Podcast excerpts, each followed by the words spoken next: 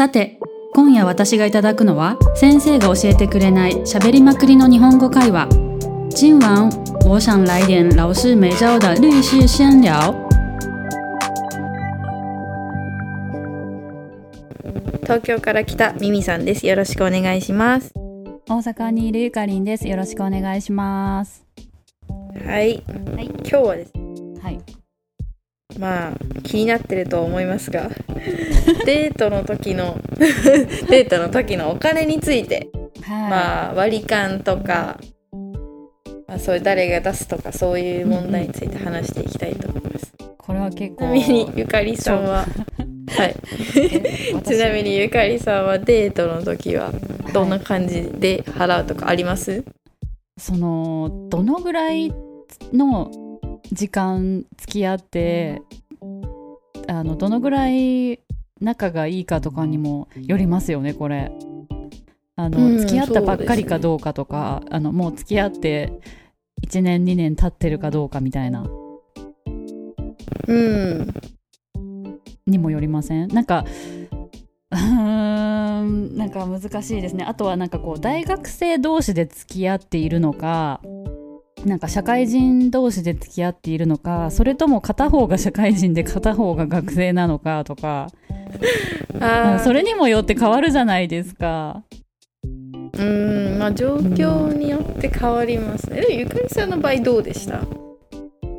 私こういう状況の時はこうだったみたいな。うん。あ例あの例を出して。例を例を出して、まあ、例えばこういうことがあったとしたら例みたいな。あそうですね。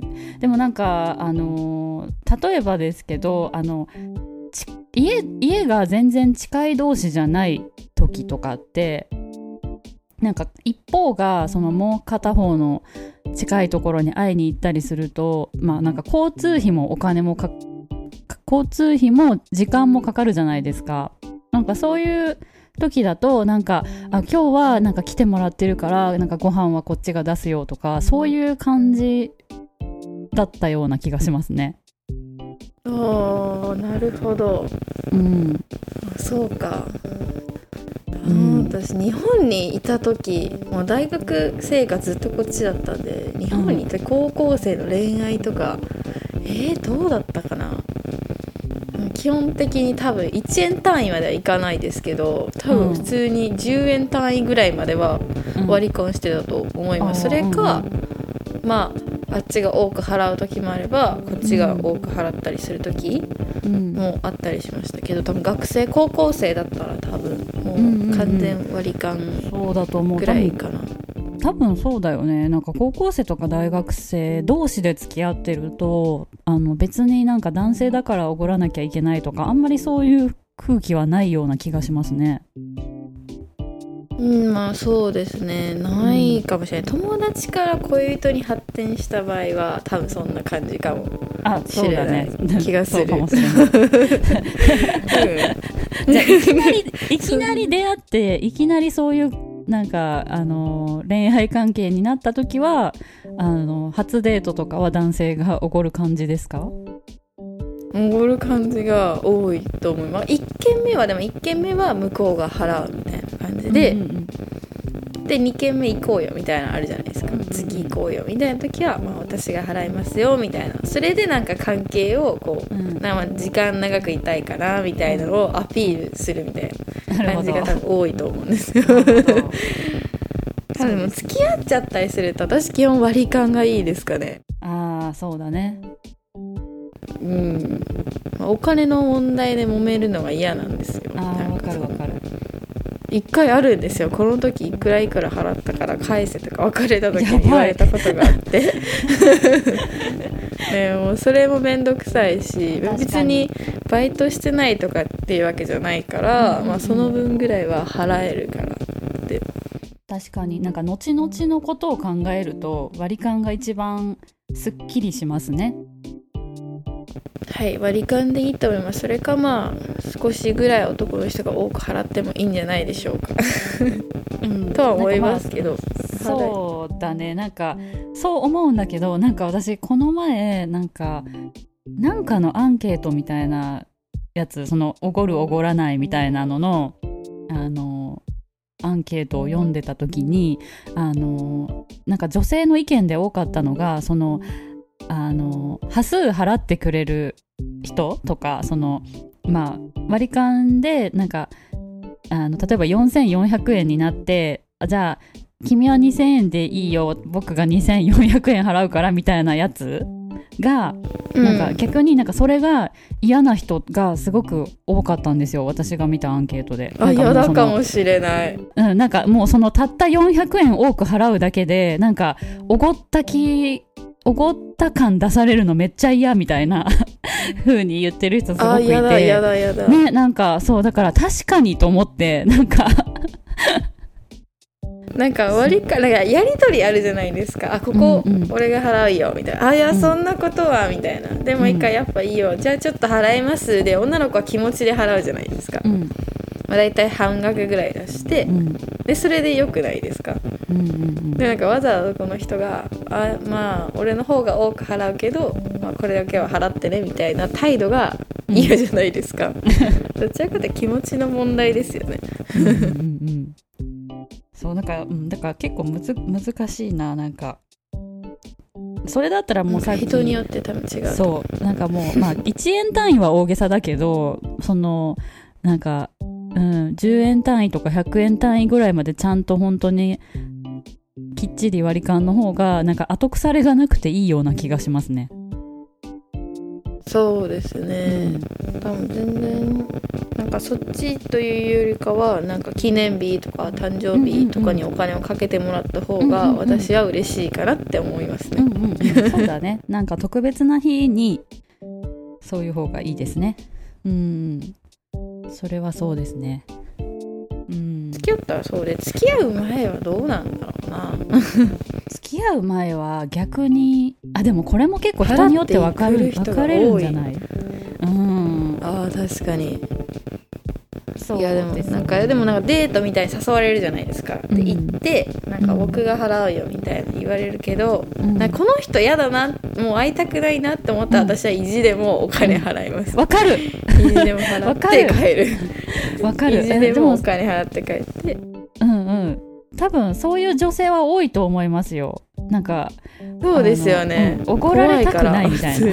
本当に そうそうそう。なんかそうおごったら見返りが返ってくるみたいな人がやっぱまあいるからそれが怖くて、私は基本的には、まあうん。そういう人へと払うようにして会いたいなと思ったらじゃあまた、今日はごちそうになりますけどまた今度ごちそうさせてください、うんうん。みたいので次の予定を取り付けるみたいな。そうですね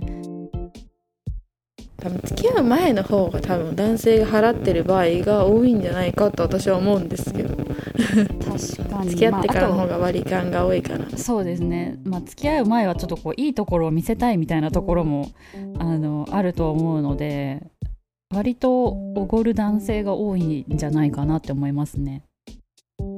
そうですよね、うんいやでも私なんかデートってどこまでがデートなんだろうっていうのはやっぱ思うんですよ。やっぱ彼氏彼女はデートじゃないですか。でお互いなんかそのまあお互い好きっていうのもデートに含まれるじゃないですか。で片方が好きな場合で遊びに行く場合ってうん。デートに含まれるのかってどうかがあってうん。その時は多分女性でも男性でもやっぱり多く払いたいとかありません？うん私好きな人いたら絶対払っちゃうんですよ全額。もうカードで払いますみたいな。全額払っちゃうのミミさんが。はい全額払います。それはちょっ払と初めて聞くパターンかも。初めてですか？うん、女の子が。私結構払ったりします。えまだ付き合う前の状態？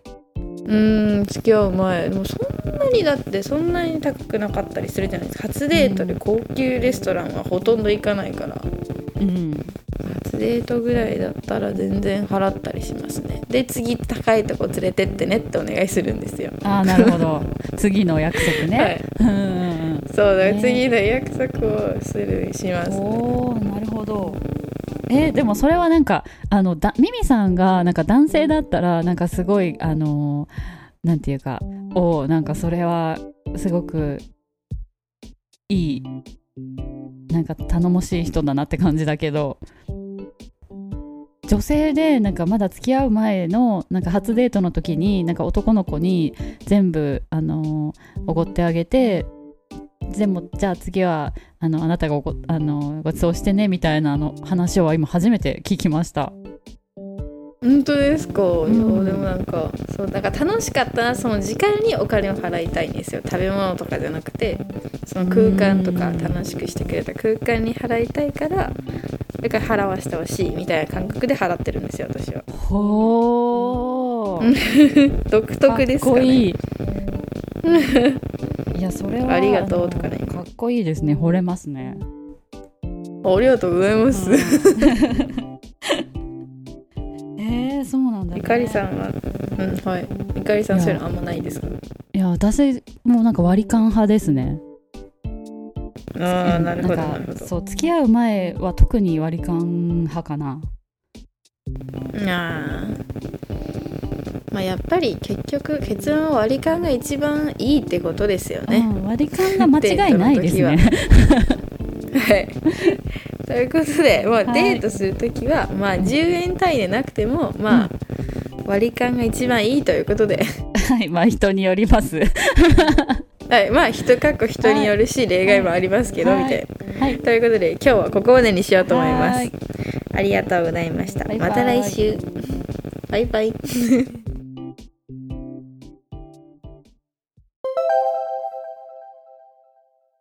それではさっきの会話の中から問題を出します。